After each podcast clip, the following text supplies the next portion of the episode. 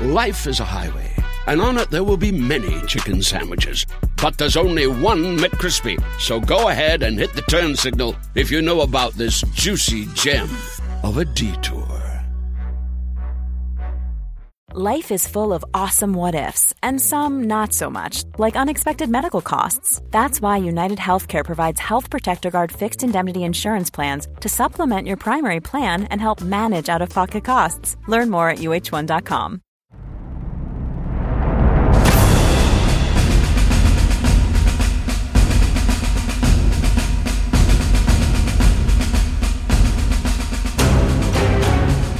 Hello, this is Saul David from the Battleground Ukraine podcast, and this is just a quick insert to explain that the following big interview with Alan Philps was recorded before the Wagner mutiny. It's important to say that all those events took place before uh, Alan had a chance to discuss the wider issues. Having said all of that, I think it's pretty clear that his insight into Russia and also the senior military leadership is pretty much on the mark.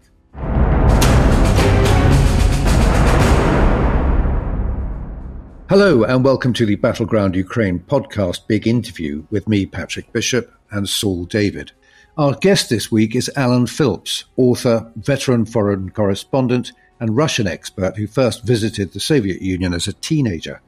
He spent many years in Moscow as a correspondent for Reuters and the Daily Telegraph, and is the author of a new book which looks at the history of some of his predecessors as they tried to cover the Second World War from the heavily restricted confines the luxurious, at least by Soviet standards, Metropole Hotel.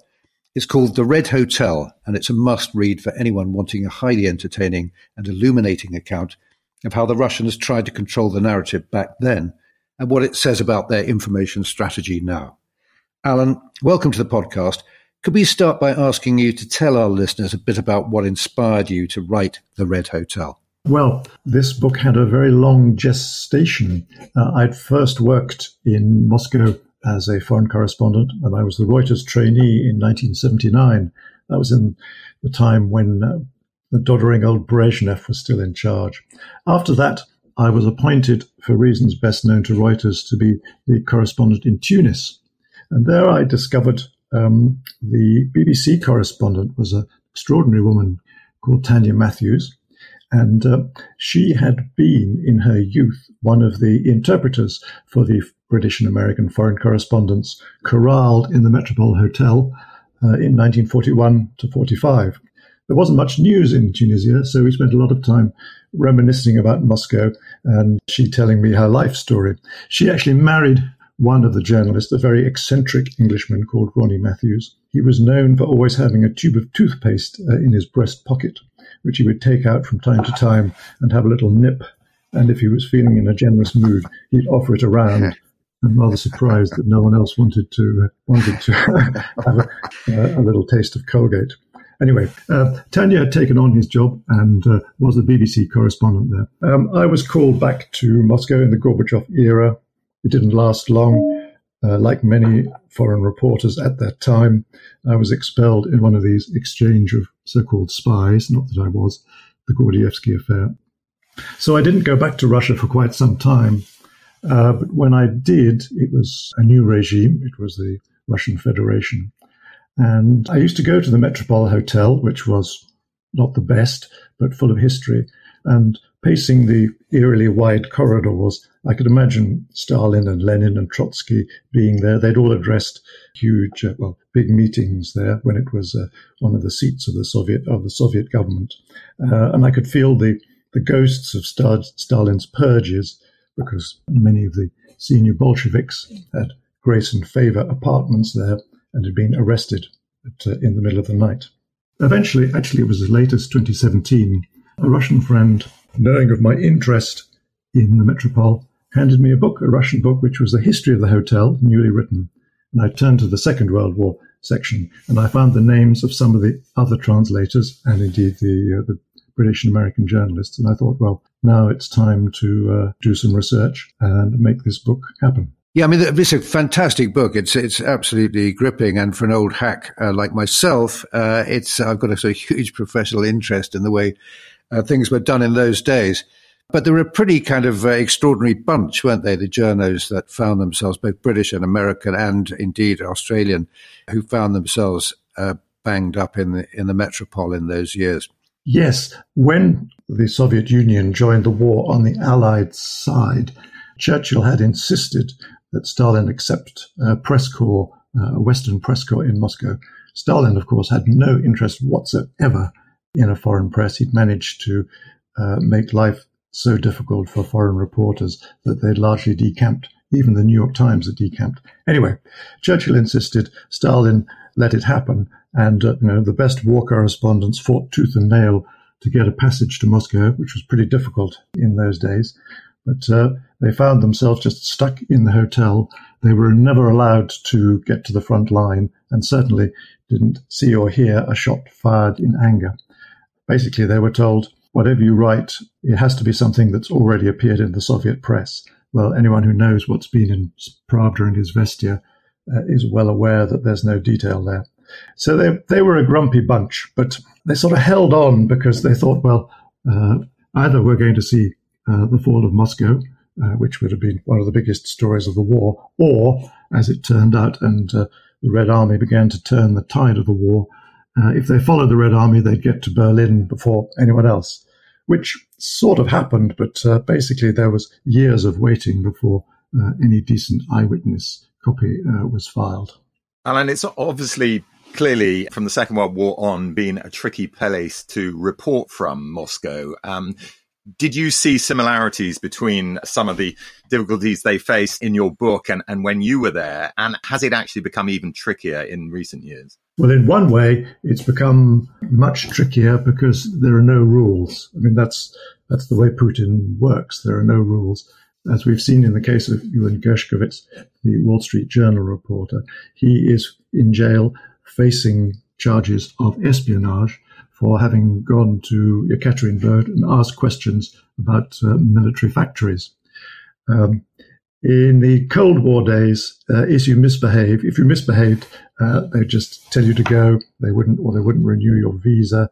Um, it was it was a game played by by by certain rules. Obviously, I got expelled as a part of a, a clear out following the Gordievsky affair, under which the uh, the top man of the KGB in London uh, had been revealed as working for British intelligence all along. So the Russians were pretty cross about that, so they got rid of lots of people. But there were rules, and uh, a British or American journalist would not end up in jail. Um, the big difference, of course, in, by 1979, uh, there was no censorship, but there was a lot of self censorship because if you've taken the trouble to learn Russian over a number of years, you don't want to lose your right to come to Russia uh, as a journalist uh, unless the story is absolutely huge. So self censorship rather than uh, enforced censorship was the rule of the day when I started. And the difference, it seems to me, Alan, between then and now, a fundamental difference is that back in the, in the war days, the Soviet propaganda effort was really about suppressing what was going on. It was uh, it was trying to paint a rosy picture of both the Red Army and conditions in inside the Soviet Union and Moscow, etc.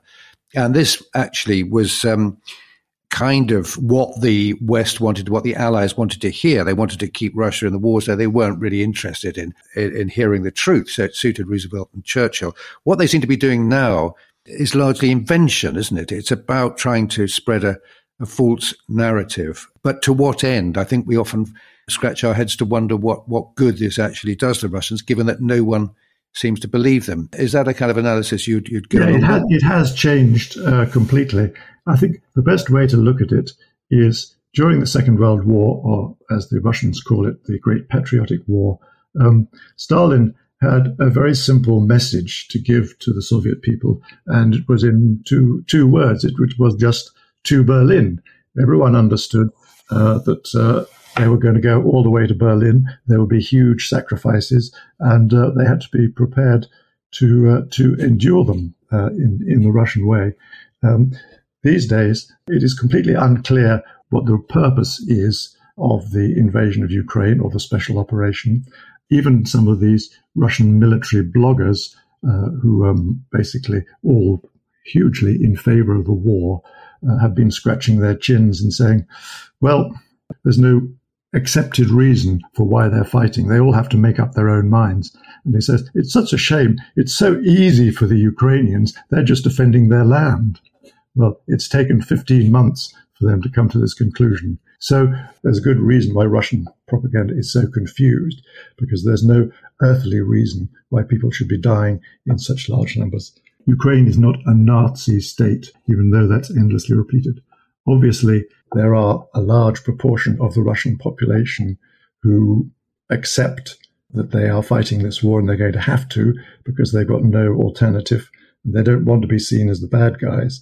But uh, the more educated, the more westernized elements of the population, of course, are fleeing as fast as they can. Alan, you've covered many Russian wars, as we've heard, including Afghanistan and Chechnya. How would you characterize, if we can say there is such a thing, the Russian way of war? And have we seen anything different, do you think, in Ukraine? As a general rule, they begin with a catastrophe. The question is, can they recover from the catastrophe, or rather, how long? How long does it take? Uh, if you look at the uh, Stalin's war against Finland, what we call the Winter War, uh, it began rather like what Putin is doing today. The declared object was to uh, to help the Finnish working classes liberate themselves from the white bandits in power, the white being those who were against the, the revolution. That didn't really work, and uh, the first months of the war were a complete catastrophe because for the Red Army, which was ill prepared, while the Finns fought much better. So you can see a direct parallel with what's going on in Ukraine. The second thing is that the defense ministers in charge usually seem to be people who don't know anything about fighting. Uh, the man who sent Soviet troops in Afghanistan, Marshal Ustinov, despite being a marshal, had never had any military experience. And Mr. Shoigu, the current defense minister, who's actually been there since 2012, the same amount of time that Gerasimov, the chief of staff, has been in post. Shoigu has, if you see uh, a picture of him, has a wall of medals on his chest, but he has absolutely no connection, no experience of the military at all, except in some arms production. So, an enduring aspect of Soviet and Russian life at the top is suspicion of the military they may take over. What in the communist times was known as Bonapartism, like in the French Revolution. The people make a revolution and then some military dictator takes over. So you tend to have second class people at the top running the defense ministry. It's fascinating, isn't it, what you've just said there, Alan, because I think it, it gives us a little bit of insight into uh, something that we've been scratching our heads over for pretty much the last year. And that's the extraordinary infighting between the MOD, Shoigu, and Gerasimov on the one hand, and then Wagner and its uh, extraordinary boss Prigozhin on the other. And it seems to us completely mystifying that Prigozhin should be allowed to criticize the top of the military in this way. But what you've just said sort of makes a little bit more sense of that. Is is that pretty much what you're seeing? This is a bit of divide and rule from Putin. You can't let the established military get too, uh, you know, too entrenched. Yes, I think you're on the right path there. Of course, uh, it is extraordinary how far Prigozhin has gone, but he has been relatively careful not to blame Putin. So Putin is still the good czar, and one day the army, uh, Gerasimov, will get the blame. And Putin, of course, likes to be above these disputes. Uh, he's the good czar, but above the disputes, and he lets them continue for a while, and then he then he steps in to show that he is the, the one and only boss. Uh, the difference is that with Prigozhin, it has gone far, far longer uh, than anyone anyone expected, and been more damaging. And the question everyone has to ask is: if Shoigu is so incompetent as he probably is, why the hell has he been in post more than 10 years? And Gerasimov, too. I mean, is the, um, is the gene pool of top people in uh, the Russian government so small that they are irreplaceable? Surely not. Of course, Shoigu's advantage is that uh, he's not uh, a full blooded ethnic Russian. He comes from Tuva, uh, a Buddhist part of the Russian Federation. So he would be an unlikely Napoleon, a complete, a very unlikely Napoleon. You could also say that he's been in practically every government since 1991 So that's what um, is that 30 years. He's been almost every every government since the Soviet Union collapsed, which means only can only mean one thing. If you work for Yeltsin and for Putin, you must be a sort of toady in chief rather than anything else. Can we say uh, something about the Russian people's relationship with the truth? Uh, or rather, well, we'll start off by talking about the Russian authorities' relationship with the truth. I'm thinking particularly of the way that uniquely among the Axis powers, the Russians have never had to confront their actual role in the in the Second World War. So, as you say, it's still the Great Patriotic War. Uh, the fact that they were uh, allied to the Nazis for a third of it, roughly, is something that is just is not in the history books. And when in the brief period that when there was a degree of freedom and a re-examination of of Soviet history, you know, the, the, the window was closed pretty quickly. I'm thinking again, in particular, of, of the Katyn massacre. So um, this, of course, was the mass slaughter of um, Polish officers and intelligentsia carried out by the Soviets when they occupied Poland after the Molotov-Ribbentrop Pact was signed. Subsequently, of course, when when the bodies were discovered, the Nazis made great propaganda use of this, saying um, this is what, what communists do. But when uh, the Red Army recaptured the area, they then sort of faked up the scene to, to show that it was indeed the, uh, or to claim that it was actually the Nazis that had done it. Astonishingly, in the last couple of months, the narrative that it wasn't the Soviets, but the Nazis who'd done it is now being uh, repeddled, even though back in uh, 90, as long ago as 1990, President Gorbachev did actually admit that it was Stalin and uh, the NKVD who were responsible. What does that tell us, Alan, about the Soviet authorities' relationship with truth? Well, I think it. Um, I think it tells us a lot uh, about truth under Putin. Putin is extraordinary in the sense that he has no sense of where Russia should be going, no sense of where Russia ought to be in, in 20 years. He looks eternally backwards. He has, of course, made the victory in the Great Patriotic War uh, a cult, uh, and no one can criticize it. Even, for example, a, um, an academic who questioned whether it was right to allow a million people to starve in Leningrad, as the city was called, uh, rather than say making it an open open city and uh, uh, and allowing them to allowing them to survive. I mean, he lost his job for that.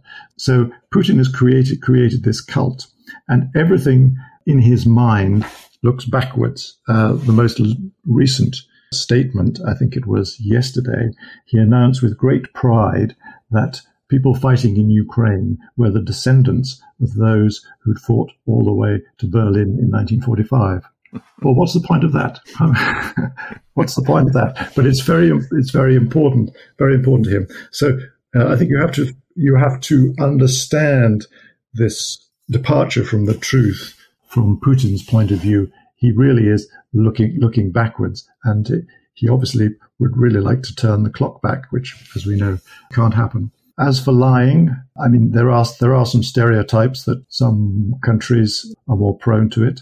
Some countries have a higher tolerance for hiding the truth. I think in the Anglo-Saxon world, we have a low tolerance, though probably uh, we make up for it with a certain amount of hypocrisy.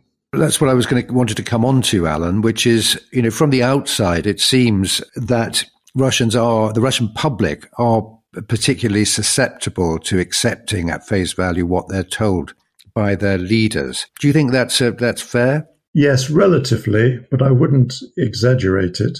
I mean, you could go back to the 19th century.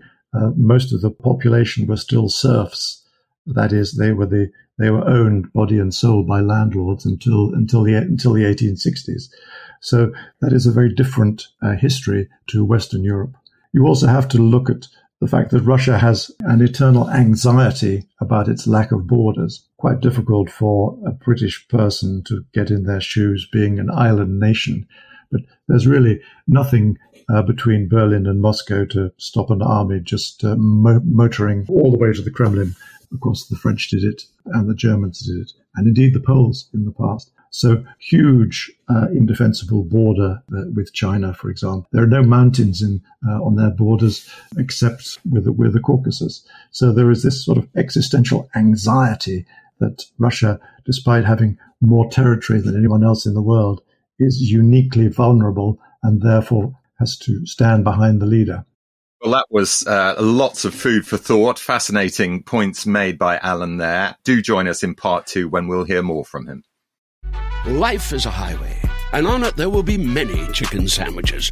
But there's only one McCrispy. So go ahead and hit the turn signal if you know about this juicy gem of a detour.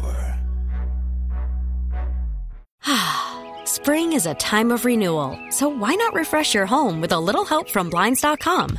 Blinds.com invented a better way to shop for custom window treatments. There's no pushy salespeople in your home or inflated showroom prices. Free samples, free shipping, and our 100% satisfaction guarantee can put the spring back into your step and into your home too. Shop Blinds.com now and save up to 45%. Up to 45% off at Blinds.com. Rules and restrictions may apply. Today, Healthier is happening at CVS Health in more ways than you've ever seen. It's wellness destinations for seniors, including select locations with Oak Street Health and CVS Pharmacy. It's doctors, nurses, pharmacists, and everyone in between, offering quality care and support virtually, in person, and on the phone. It's in-home evaluations through Signify Health and meeting mental health needs through Aetna. And those are just a few of the ways Healthier is happening. To see more, visit cvshealth.com slash healthier happens together. CVS Pharmacy, Oak Street Health, CVS Specialty, Signify Health, and Aetna are part of CVS Health. Eligibility and services vary by location and individual.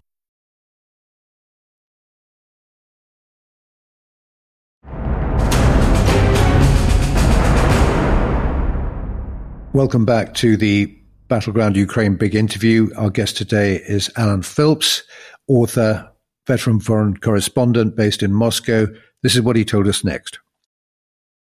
Alan, as we know, what partly did for Russia in its escapade in Afghanistan was the sheer number of body bags coming back. And, you know, and that is, pales into insignificance uh, compared to the casualties that we're seeing in Ukraine. Are you seeing any indications that the public is beginning to turn against the war as the body count ticks ever upwards? Uh, and if not, why not? Why are things different now? I'm afraid I don't see that. Obviously, the media inside Russia is extremely ruthlessly policed, but not uh, as ruthlessly as would be the case in China, for example.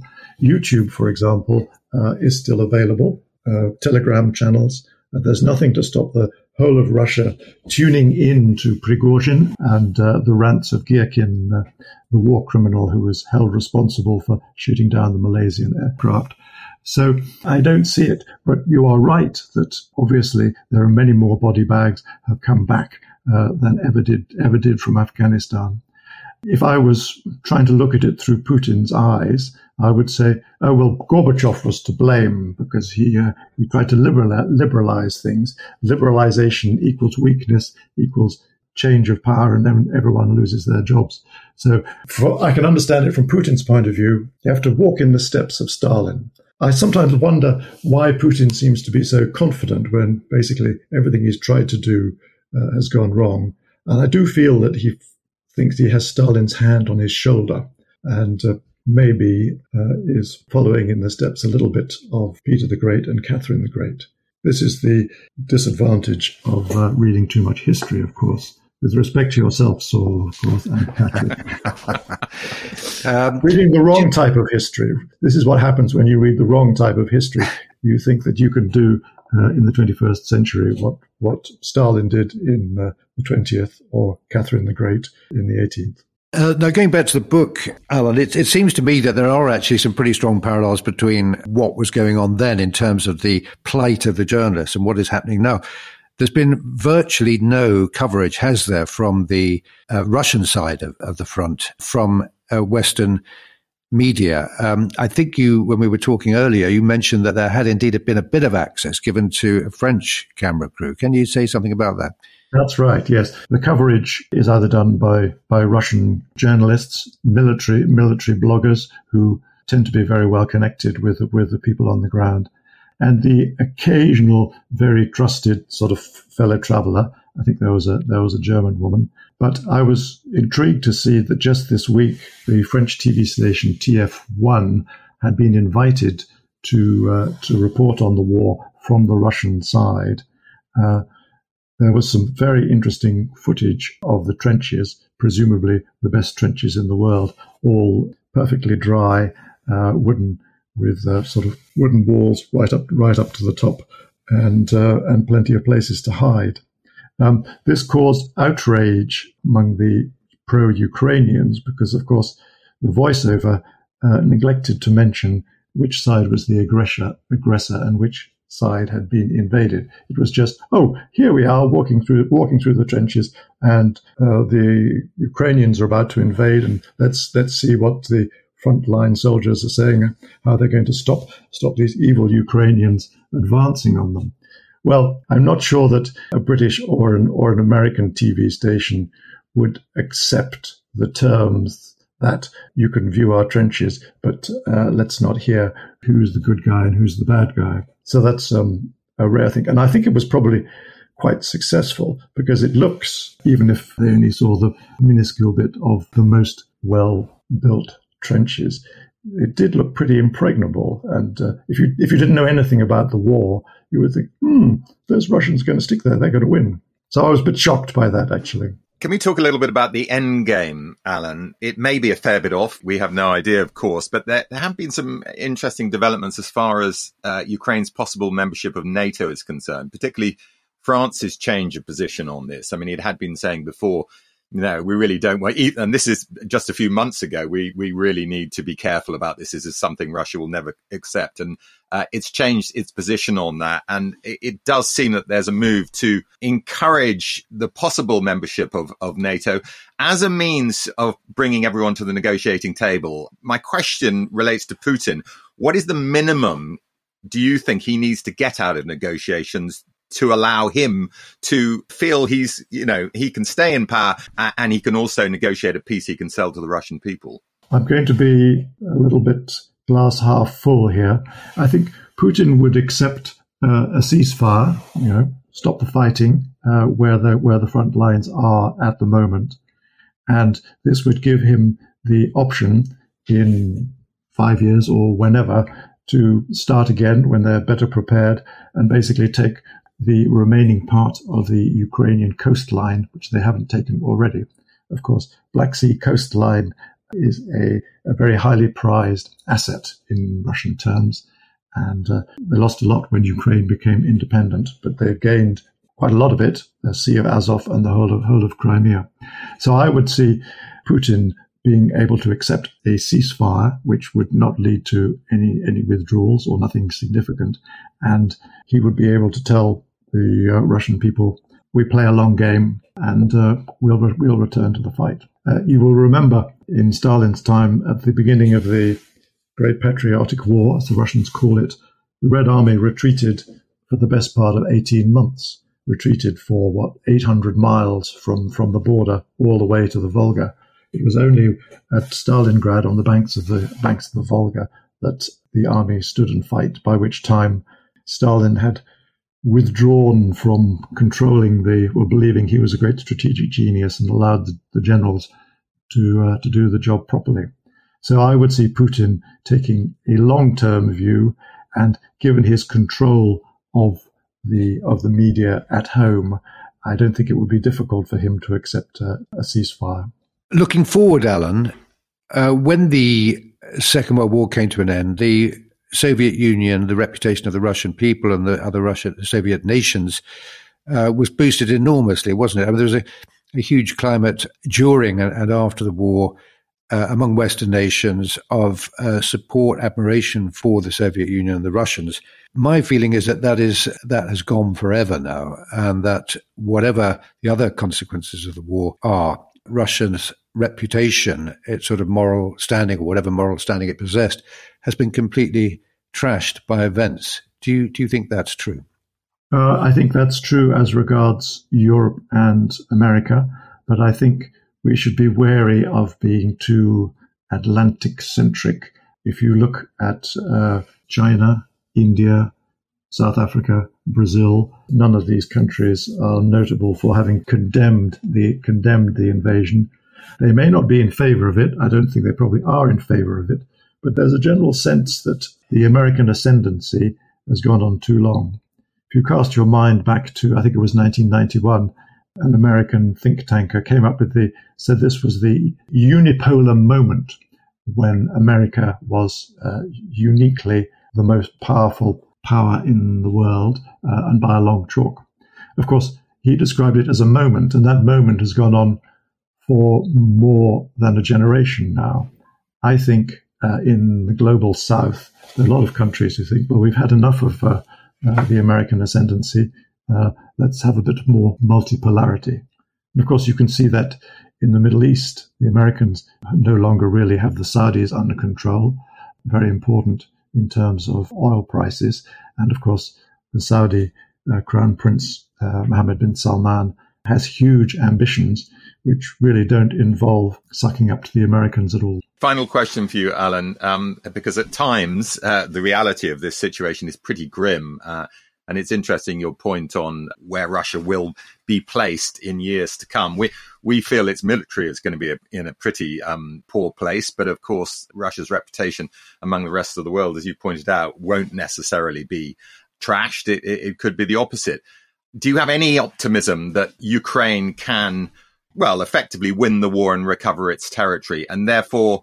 Putin's extraordinary ambition to, as you put it, return, you know, to, to look backwards and return to some kind of Soviet Union type hegemony will be stopped in its tracks? I think it's quite likely that uh, the Russians will be stopped in their tracks. But I'm cautious about the word, the phrase Ukraine winning.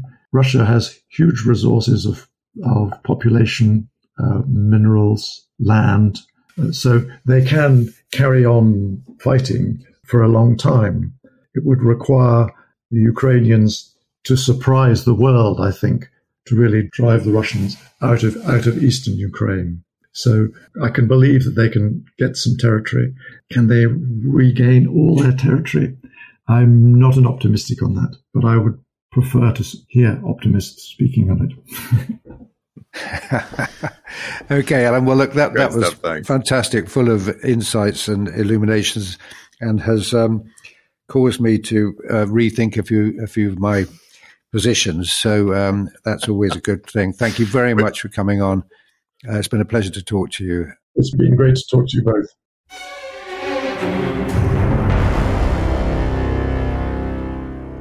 Well, I think that was uh, one of one of the best uh, interviews we've had in terms of giving us a real insight into Russian thinking, Russian history, uh, not just on the subject of, of, their sort of propaganda methods, but uh, just the whole kind of way of Russian way of doing things. I've known Alan for a long, long time. We were colleagues together on the Telegraph, and he was always uh, regarded by everyone as as being one of the most insightful, thoughtful, erudite journalists in the business. And I think he's, he's shown that here. What were the standout points for you, Saul? Well, he's uniquely well placed to uh, to talk about this, isn't he, Patrick? Because he has a historical understanding, but also a deep knowledge of the way Russia's done business in the last 30 years from the perspective of a journalist. He clearly loves Russia, but he's also pretty clear eyed about what they've become under Putin. Uh, and he explained to me for the first time, Patrick, I think, this extraordinary ongoing battle between Prigozhin on the one hand and the senior military on the other, when he spoke about the determination in Russia throughout its history to avoid Bonapartism, that is, generals who get too big for their boots. We saw this, of course, in the Second World War, Patrick, as you will remember, where uh, Stalin is endlessly paranoid that some of his successful generals are, are going to become bigger than him and is endlessly trying to cut them down to size. And and is this an explanation? It, it probably is for why Putin has been so willing to allow this infighting happening underneath him. The you know the good czar idea. You stand above it, let them fight beneath. It's a sort of divide and rule scenario. But the fear of generals getting too big for their boots is is the interesting insight, and I think I find that fascinating. Also, shed a lot of light on Putin's character, personality, motivations, all, all rather uh, negative. I mean, I, I, was really struck by the way he portrayed Putin's vision as being essentially, you know, rear, he's looking in the rearview mirror the whole time, doesn't he? He's got, hasn't actually has got a plan for the future. He's taking such inspiration as he gets from the past and from great historical figures, notably Stalin. Most people would think this is the last man in the world that you would actually want to take as a sort of role model. I mean, it's uh, it's interesting that we don't think uh, still of Stalin. Uh, in the same terms as we do Hitler, but Stalin and Hitler, there's very nothing to choose between them, is there morally? Yet this is the lodestar that uh, Putin follows. So I thought that was fascinating. Also, uh, the rather to the contrary, the idea that he would be ready to accept a ceasefire uh, along the current lines. What did you think about that, Saul? I thought I thought that was a really telling point. Well, no question he would be prepared to accept it. Uh, I, I, don't think there's any doubt about that. The war has gone incredibly badly for him up to this point. I mean, the counter argument, of course, is that that is something Ukrainians absolutely could not accept, even if it was counterbalanced by membership of NATO. So if that's the case, and I am sure he's absolutely right on that, if that's the minimum he'll accept, no, there's no chance of negotiations. My personal feeling is that Putin would accept less than that, actually. How much less is, is another point. Probably the state, status quo antebellum, that is antebellum to the invasion last year and obviously not pre 2014. But one last interesting thing that I, I, took out of this interview, and there were so many, is the business about how actually the Russians have got a little bit more access to uh, news outside than we've sometimes given them credit for. I mean, he made the point that they still get YouTube, they still get Telegram, they can get contrary views to the sort of, you know, the state version. And that's very different to China. So we're not talking about, you know, they're absolutely shut down in terms of anything they hear from the West. And that would imply that there are an awful lot of people in Russia. And I think Alan was hinting at this, who actually are quite happy to go along with the sort of Putin line that it's all the West's fault. And that is quite worrying. Yeah, no, I'd agree with you, with you on that one. I, th- I think there is a huge amount of willingness to accept the Kremlin narrative, but also a kind of deep, unshakable sort of national characteristic, which combines both a sense of victimhood that they're always trying to get us with a sense of moral superiority that they are always right and that whatever they do is morally justified. So uh, I fear that that's what we're seeing now one thing we should just tell the listeners, Patrick, um, off air, we had a quick chat with Alan after the interview, uh, and we got onto a, a, number of things that we would love to have recorded actually. But he, he did tell this lovely anecdote about someone in Moscow with their, you know, their brand new home and their triple glazed windows, uh, looking around thinking, well, I, I should have made it, but actually I'm not quite there yet let's go and find someone to bully. And that is that sort of classic element of, of Russian character, which you can see, frankly, in this war. Okay, that's all we've got time for. Do join us on Friday when we'll be looking at all the week's news and answering listeners' questions. Goodbye.